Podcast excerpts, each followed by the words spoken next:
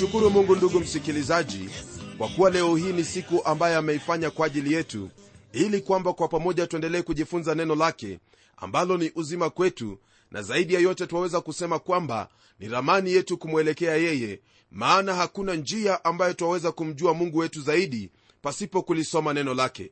Nam leo hii twaingia kwenye mafundisho yanayotoka kwenye sura ya 9 ya hiki kitabu cha waibrania somo letu laanzia aya ya kwanza hadi ile aya ya saba. Hasa jambo ambalo tumekuwa tukiliangalia ni kuhusu hema ambayo ni bora kuliko ile ya zamani huku tukizingatia ukuhani wake bwana yesu kristo ambao ni kwa mfano wa melkizedeki. Kile ambacho twaona mahali hapa ndugu msikilizaji ni huduma ambazo ni mbili lakini ni tofauti kabisa. Kuna huduma hiyo ambayo inatokana na walawi ambayo haruni alikuwa ni kuhani mkuu. Nam huduma hiyo iliendeshwa katika hekalu au katika hema hapa ulimwenguni lakini hema hiyo ilikuwa ni mfano wa hema hiyo ambayo ipo mbinguni ambayo ni hema ya kweli mahala ambapo kristo ni mhudumu wake. Katika haya ndugu msikilizaji twaona kwamba ile hema ambayo ipo mbinguni yatuletea au kutuonyesha jinsi ambavyo twaweza kuabudu inavyotakikana. Kama vile ilivyo kawaida ndugu msikilizaji mara nyingi watu wanaponena habari za sheria wao hufikiria habari za zile amri kumi lakini unaposoma hiki kitabu cha waibrania utapata kwamba sheria ile hasa yaangaliwa hasa kutokana na mahali pa ibada pamoja na ukuhani uliokuwepo. Unapotazama kwa jinsi hiyo basi utaona kwamba kile ambacho chasisitizwa ni hali hiyo ya kufanya ibada kwa kusudi la kusamehewa dhambi kitu ambacho huyu mwandishi anasema waziwazi kwamba sheria haingeliweza kukikamilisha au kuondoa dhambi katika moyo wa mtu. Naam ndiposa kwenye aya ya nne ya sura ya kumi ya hiki kitabu neno la mungu lasema kwamba maana haiwezekani damu ya mafahali na mbuzi kuondoa dhambi. Rafiki msikilizaji hivyo ndivyo ambavyo hali ilivyokuwa katika agano la kale. Na je hali ilikuwaje wakati huo? Hebu tuingie kwenye aya ya kwanza ya sura ya tisa ili tuweze kuona zaidi kuhusu haya ambayo twayanena. Neno la mungu lasema hivi kwenye aya ya kwanza basi hata agano la kwanza lilikuwa na kawaida za ibada na patakatifu pake pa kidunia. Ndugu msikilizaji aya hiyo yatajia patakatifu pa kidunia. Nam hii haina maana ya hali ya kidunia kama vile twaweza kuelewa lakini ina maana kwamba hema ambayo ilitumiwa kwa ibada ilikuwepo hapa ulimwenguni. Hii ni kwa kuwa vyote ambavyo viliteneza ile hema vilitokana na vitu vya hapa ulimwenguni. Unaposoma kwenye kile kitabu cha kutoka utampata mungu akimwelezea musa jinsi ambavyo atateneza hema hiyo. Alimwambia kwamba atateneza urefu kuwa kimo fulani na pia kumwambia kwamba mapana yake yatakuwa kimo fulani mambo ambayo yalihitajika mtu kuyafanya hapa ulimwenguni. Ni kwa sababu hiyo ndugu msikilizaji ndipo neno la mungu latuambia hapa kwamba hapo patakatifu palikuwa pa kidunia. Hili jambo ndugu msikilizaji ndilo ambalo hasa tutaendelea kuliangalia huku tukilinganisha hema iliyoko mbinguni na hii iliyopo hapa ulimwenguni. Kwenye aya ya pili neno lake mungu liendelea kwa kutwambia hivi. Maana hema ilitengenezwa ile ya kwanza mlimokuwa na kinara cha taa na meza na mikate ya uonyesho ndipo palipoitwa patakatifu. Kwa mujibu wa maandiko haya ambayo tumeyasoma rafiki msikilizaji neno hili la mungu latuambia waziwazi kwamba hema hiyo ilitenezwa ningelipenda uone na kufahamu kwamba ndugu msikilizaji hakuna lolote ambalo latajiwa kuhusu hekalu au ile hekalu ya herode hata kwa ajili tu ya maelezo. Ijapokuwa hekalu ya tatu kutenezwa ilikuwepo bado hata wakati ambapo huyu mwandishi alikuwa anaandika maelezo kuhusu hema. Yeye alirudi hadi wakati ule wa musa jangwani wakati ambapo mungu alimpa agizo la kuteneza hiyo hema kulikuwepo na hema ambayo ilitenezwa nayo na ilitenezwa toka katika vitu vya ulimwengu hapa. Lile ambalo lipo ndugu msikilizaji ambalo pia waweza kulikumbuka ni kwamba mungu alimwambia musa kwamba ni lazima ateneze kila kitu kwa mfano wa jinsi alivyoona kule mlimani. Na kwa maneno hayo basi ni wazi kwamba kile ambacho kilitenezwa hapa ulimwenguni hakikuwa bora maana kile ambacho kilikuwa bora kilikuwa mbinguni hili ndilo ambalo tutaona tutakapokuwa tukiendelea katika somo letu. Kwa ufahamu wako ndugu msikilizaji sehemu hiyo ambayo yaitwa mahali patakatifu ilikuwa ni hema nayo ilikuwa urefu wa futi 45 kisha upana wa futi 15 na kimo chake futi 15 pia. Hema hiyo iligawanywa mara mbili. Sehemu ya kwanza iliitwa mahali patakatifu na hapo ndani mlikuwa vitu kadhaa wa kadhaa. Kulikuwepo na kinara cha taa na meza na mikate ya uonyesho ndipo palipoitwa kama vile nimesema hapo awali mahali patakatifu. Ndugu msikilizaji kwenye aya ya tatu hadi tano neno lake mungu liendelea kwa kutwambia hivi. Na nyuma ya pazia la pili ile hema iitwayo patakatifu pa patakatifu yenye chetezo cha dhahabu na sanduku la agano lililofunikwa kwa dhahabu pande zote mlimokuwa na kopo la dhahabu lenye ile mana na ile fimbo ya haruni iliyochipuka na vile vibao vya agano. Na juu yake makerubi ya utukufu yakikitia kivuli kiti cha rehema. Basi hatuna nafasi sasa ya kueleza habari za vitu hivi kimoja kimoja. Ndugu msikilizaji neno hilo latuambia kwamba kulikuwepo na chetezo ya dhahabu ambayo twaweza kuliita kwa jina lingine altari ya uvumba ambayo hasa yanena kuhusu maombi au ni mfano wa maombi ya watu wa mungu. Na mahali hapo hapakuwepo na sadaka yoyote au dhabihu yoyote ile ingeliweza kufanyika. Katika patakatifu pa patakatifu sehemu ambayo iligawanyishwa kwa pazia na yule kuhani mkuu aliingia mahali pale peke yake tu. Kulikuwepo na vitu viwili kama vile tumesoma kwenye aya hiyo ya tatu hadi tano. Naam kulikuwepo na sanduku hiyo ya agano ambayo ilitengenezwa kwa mbao na kisha ikafunikwa kwa dhahabu pande zote na juu ya sanduku hilo kulikuwepo na makerubi ambao walitengenezwa kwa dhahabu iliyo safi wakikitia kivuli kiti hicho cha rehema. Sehemu hiyo ndugu msikilizaji ndipo ambapo damu iliwekwa ili kwamba watu waweze kupokea rehema maana pasipo umwagikaji wa damu hakuna ondoleo la dhambi. Neno hilo la mungu ndugu msikilizaji latuambia kwamba kulikuwepo na chetezo cha dhahabu au altari ya dhahabu. Ningelipenda utazame kwamba kuna mabadiliko kadhaa maana twambiwa kwamba ile chetezo au altari ya dhahabu ilikuwa katika mahali pale paitwapo patakatifu pa patakatifu badala ya ile sehemu nyingine ambayo yaitwa mahali patakatifu kwa nini jambo hili liwe jinsi hiyo? Ningelipenda ufahamu kwamba ndugu msikilizaji ile pazia ambayo ilikuwa imetenganisha mahali patakatifu na sehemu hiyo nyingine ambayo yaitwa patakatifu pa patakatifu ilitenezwa kwa kitani na kisha wale makerubi wakashonelewa kwayo. Naam jambo hilo hasa lanena kuhusu ubinadamu wa bwana wetu yesu kristo. Wakati ambapo bwana yesu kristo alikufa pale msalabani na akatoa uzima wake basi kile ambacho kilifanyika kulingana na neno la mungu ile pazia ilikatika mara mbili. Kwa sababu ya pazia ile kukatika mara mbili ndugu msikilizaji hiyo ilikuwa ni ishara kwamba njia ya kumwendea mungu tayari ilikuwa imefunguliwa wazi maana kristo alikuwa ameifanya ile njia. Ndiposa anasema kwenye kile kitabu cha yohana sura ya 14 kwamba hakuna mtu awezaye kwenda kwa baba ila kwa njia ya yeye. Na sasa twaweza kumwendea mungu twaweza kuingia katika uwepo wake. Lakini habari gani kuhusu chetezo cha dhahabu? Nam chetezo hiyo ilisongezwa na kuingizwa mahali patakatifu. Tukikumbuka siku kuu ambayo wale wayahudi walikuwa wakisherekea yani siku ya utakaso aruni alichukua damu naye akanyunyiza juu ya kiti cha rehema akichukua chetezo cha dhahabu ambayo ilikuwa na mkaa wa moto pamoja na uvumba ndani yake. Naye akaingia katika sehemu hiyo iitwayo patakatifu pa patakatifu. Kwa hakika kile ambacho kilikuwa kikifanyika ni kwamba alikuwa akichukua au kuhamisha ile chetezo ya dhahabu na kuingiza kwenye sehemu hiyo iitwayo patakatifu pa patakatifu. Na ilimbidi kufanya jambo hilo kila mwaka mara moja. Lakini kwa kupasuliwa kwa pazia ndugu msikilizaji na kama vile neno linavyotufahamisha kwamba kuhani wetu mkuu bwana yesu kristo yu katika mkono wa ukuu huko juu mbinguni yeye siku zote anatufanyia maombezi na wala hana haja ya kutoka kama vile haruni alivyokuwa akitoka.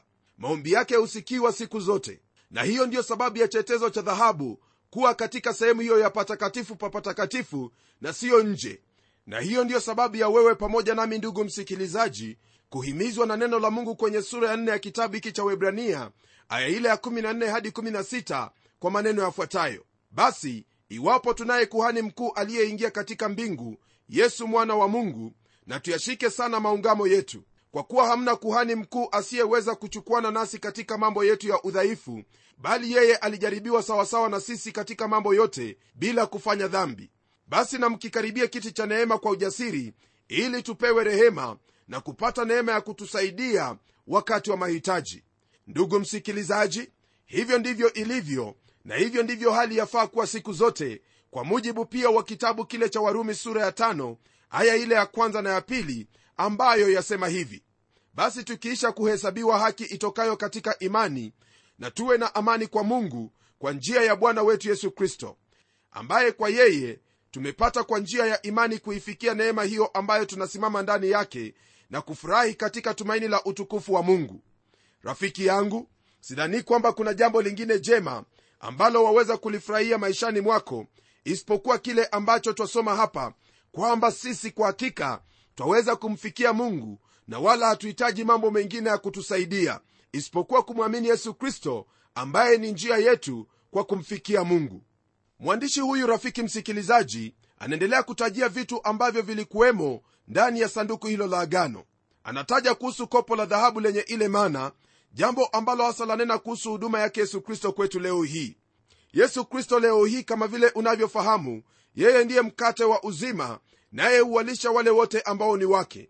Anawalisha kwa neno lake maana kama vile alivyonena na wale wanafunzi wake aliwaambia kwamba maneno ninayowazungumzieni ni roho tena ni uzima.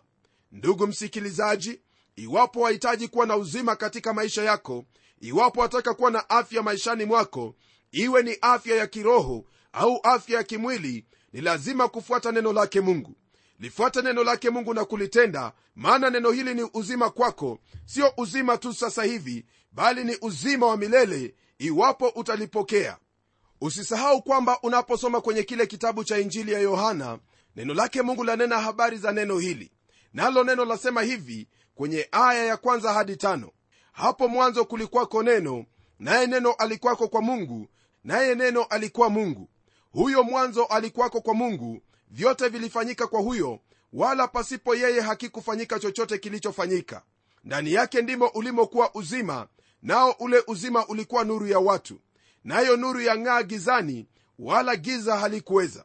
Kisha unapotelemka kwenye aya ya14 neno la mungu lasema hivi naye neno alifanyika mwili akakaa kwetu nasi tukauona utukufu wake utukufu kama wa mwana pekee atokaye kwa baba amejaa neema na kweli yohana alimshuhudia akapaza sauti yake akasema huyu ndiye niliyenena habari zake ya kwamba ajaye nyuma yangu amekuwa mbele yangu kwa maana alikuwa kabla yangu. Kwa kuwa katika utimilifu wake sisi sote tulipokea na neema juu ya neema. Kwa kuwa torati ilitolewa kwa mkono wa musa neema na kweli zilikuja kwa mkono wa yesu kristo. Rafiki msikilizaji yesu kristo ndiye lile neno na iwapo ulikuwa ukifikiri kwamba utapokea uzima bila neno la mungu au bila yesu kristo basi fahamu kwamba hivyo si ndivyo ilivyo maana ni lazima kumpokea yesu kristo iwapo wahitaji uzima.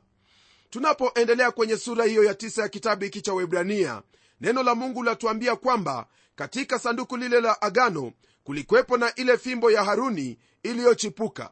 Hasa fimbo hiyo ndugu msikilizaji wafahamu kwamba ilikuwa imekufa kabisa lakini uzima uliingia ndani yake. Naam jambo hilo hasa lanena kuhusu kufa na kufufuka kwake yesu kristo. Pamoja na hiyo twaona kwamba kwenye ile sanduku kulikwepo na vile vibao vya agano. Vibao vile ni vile vibao ambavyo sheria zile kumi zilikuwa zimeandikwa juu yake. Hasa jambo hili kwenye kitabu hiki cha webrania yanena kuhusu jinsi ambavyo yesu kristo alikuja na kutimiza sheria yote bila kasoro. Ndugu msikilizaji mambo haya yote kama vile mwandishi anavyosema ni mambo ambayo hatuwezi tukayanena moja kwa moja maana wakati hauwezi ukaturuhusu. Hii ni kwa kuwa jambo ambalo hasa twalizingatia ni kuhusu ibada ya kweli na jinsi ambavyo twahitaji kuabudu. Ndugu msikilizaji kwenye aya ya sita katika kitabu hiki cha webrania sura ya tisa, neno la mungu laendelea kwa kutwambia yafuatayo. Basi vitu hivi vikiisha kutengenezwa hivyo makuhani huingia katika hema hiyo ya kwanza daima wakiyatimiza mambo ya ibada. Rafiki msikilizaji neno hili latuambia kwamba makuhani waliingia katika hema hiyo ya kwanza. Nam makuhani waliingia mahali hapo patakatifu kila siku maana hawakuimaliza kazi yao hapo ndani. Kama wangelienda leo hata kesho wangefanya hivyo hivyo.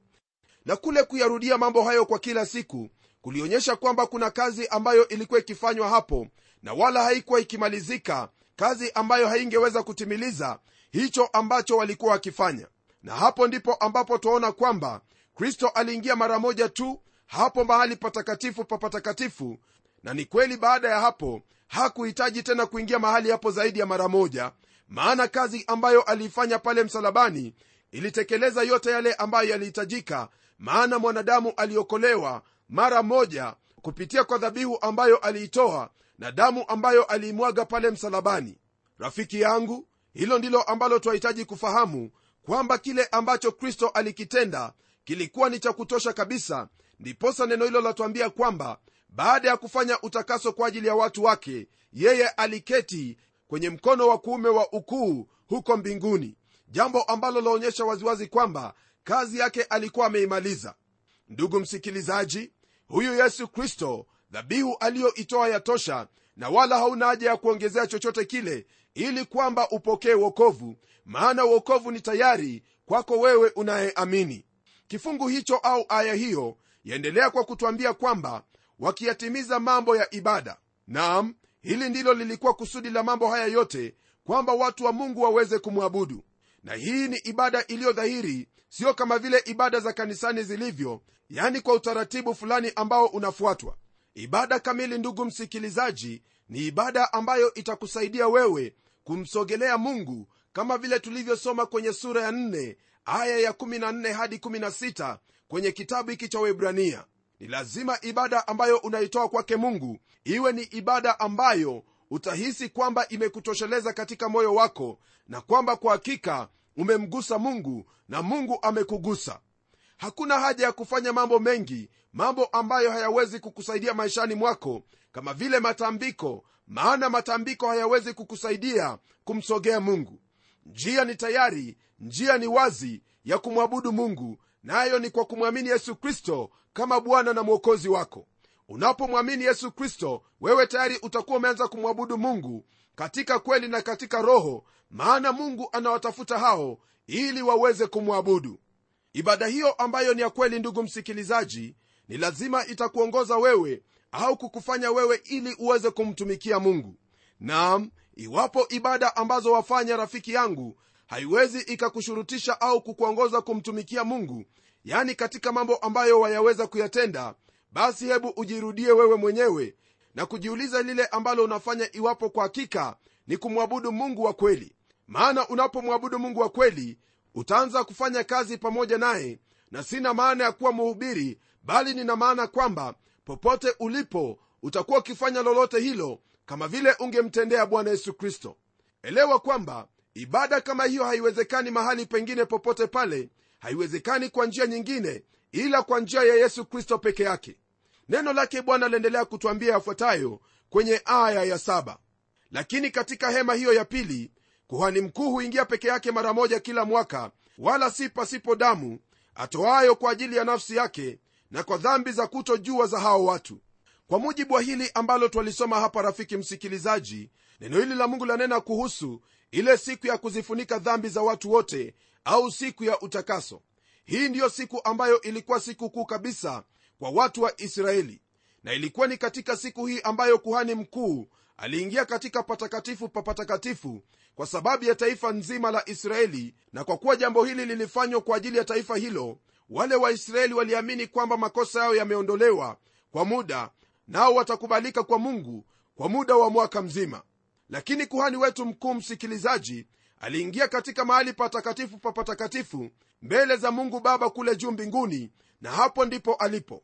Aliingia humo na hajatoka nje naye ataendelea kuwa mle ndani kwa muda wote ambao sisi tutakuwepo hapa ulimwenguni. Na wakati ule ambapo atatoka nje atatoka ili aweze kutuchukua sisi sisi ambao tuwamwamini yeye kwa kuwa sisi ni sehemu ya mwili wake maana yeye ndiye kichwa cha mwili wake ambalo ni kanisa. Kusudi la mambo haya yote ni ili moyo wako pamoja na moyo wangu uwe na ule uhakikisho kwamba tunao uwepo wa bwana yesu kristo pamoja nasi. Elewa kwamba ili umwabudu bwana sio lazima uwe katika jengo fulani bali waweza kumwabudu mahali popote pale maana kama vile tunavyosoma kwenye kile kitabu cha yohana sura ya 4 aya ile ya 23 yule mwanamke msamaria alimuuliza yesu kristo ni wapi ambapo watu watamwabudu mungu? Lakini yesu kristo akamjibu akimwambia kwamba saa inakuja nayo sasa ipo ambayo waabuduo halisi watamwabudu baba katika roho na kweli. Kwa maana baba awatafuta watu kama hao wamwabudu ibada halisi rafiki yangu ni ibada ambayo inatekelezwa katika roho na kweli mahali popote ambapo upo maana mungu ni roho naye yu kila mahali. Ni ombi langu kwamba sisi sote tutaingia mbele zake na tupate kuhisi uwepo wake sio kwa miili yetu tu bali katika mioyo yetu zaidi na nia zetu na mawazo yetu. Na hivyo ndivyo naamini kwamba moyo wako unavyohitaji maana kile ambacho twahitaji hasa leo hii ni kuhisi uwepo wake katika maisha yetu kutembea katika mwanga wa neno lake na katika kila kitu tuweze kushikamana na bwana katika maisha haya. Hivyo ndivyo yafaa katika maisha haya. Je ndugu msikilizaji watamani kutembea naye bwana? Watamani kuhisi uwepo wake? Najua kwamba hilo ni jambo ambalo sote kama waumini twalihitaji maishani mwetu. Fahamu kwamba hilo ni jambo ambalo lawezekana kabisa iwapo tutamwabudu bwana katika ibada halisi kabisa ibada ambayo ni katika roho na katika kweli. Nam neno la mungu linaposema habari za roho na kweli wafahamu kwamba yesu kristo ndiye ile kweli na kwa hivyo iwapo wataka kumwabudu bwana kikamilifu ni lazima kumfuata yesu kristo kuyatii yale ambayo ameyanena maana unapoyatii wewe utakuwa unamfanyia bwana ibada. Jambo hili hasa ndugu yangu ni kwa mujibu wa kitabu kile cha warumi sura ya 12 aya ile ya kwanza na ya pili ambayo yatuambia maneno yafuatayo. Basi ndugu zangu nawasihi kwa huruma zake mungu itoweni mili yenu iwe dhabihu iliyo hai takatifu ya kumpendeza mungu. Ndiyo ibada yenu yenye maana. Wala msifuatishe namna ya dunia hii bali mgeuzwe kwa kufanywa upya nia zenu mpate kujua hakika mapenzi ya mungu yaliyo mema ya kumpendeza na ukamilifu. Ndugu msikilizaji maandiko hayo yanatuambia waziwazi kwamba tuitoe mili yetu iwe dhabihu iliyo hai takatifu ya kumpendeza mungu ndiyo ibada yetu yenye maana. Jambo hili hasa lina maana kwamba chochote ambacho akifanya katika mwili wako ni lazima iwe kwamba katika hilo uwe unamwabudu bwana katika huo mwili wako. Lolote utakalolifanya kwa mwili wako ndugu yangu fahamu kwamba aidha litakuwa ibada kwake bwana au itakuwa ni jambo ambalo sio ibada kwake bwana lakini nina ujasiri kukuhusu kwamba kile ambacho utakifanya kitakuwa ni ibada kwake mungu maana wampenda mungu. Kwa sababu hiyo ndugu yangu langu ni kukutakia heri na baraka zake katika hayo yote ambayo tumejifunza siku ya leo hasa kumfanyia mungu ibada iliyo halisi ibada ambayo ii katika roho na katika kweli. Na tuombe. Baba mungu katika jina la mwanao yesu kristo na kushukuru kwa ajili ya ibada hii ambayo tumekuwa nayo ya kulisikia neno lako. Bwana ibada hii haitoshi iwapo hatutaendelea kulitenda neno hili tukitenda kutoka mioyoni mwetu sehemu yoyote ambapo tupo kwa ajili ya utukufu wa jina lako ili tuweze kukupendeza. Ni ombi langu kwamba ndugu yangu msikilizaji anapotoa mwili wake ili katika yote anayeyatenda iwe ni ibada kwako utamwezesha kwa nguvu za roho mtakatifu kwamba ibada hiyo iwe ni halisi ibada ambayo yatendeka katika roho na katika kweli. Asante roho mtakatifu wa mungu maana najua kwamba utamsaidia ndugu yangu maana wewe ndiwe msaidizi wetu wewe ndiwe mwalimu wetu mkuu.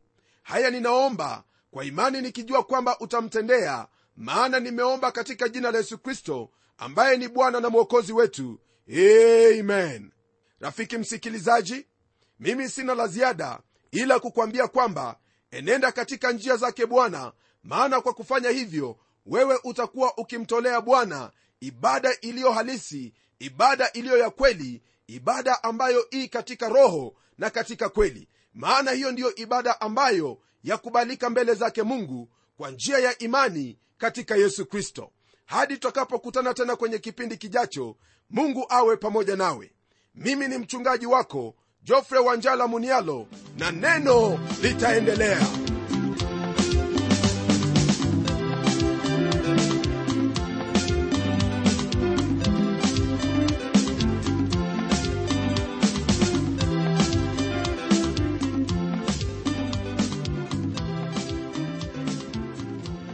msikilizaji wangu neno ni lazima liendelee. Kwa hivyo hebu tuandikie barua utueleze jinsi hili neno la bwana linakubariki. Anwani yetu ndiyo hii ifuatayo. Kwa mtayarishi kipindi cha neno transworld radio. Sanduku la posta ni 21514 nairobi kenya kumbuka msikilizaji wangu waweza kununua kanda ya kipindi hiki ambacho umekisikiza leo. Ikiwa tu utatuandikia barua ili utuambie hivyo. Na hadi wakati mwingine ndimi mtayarishi wa kipindi hiki pamela omodo nikikwaga nikikutakia mema leo. Neno litaendelea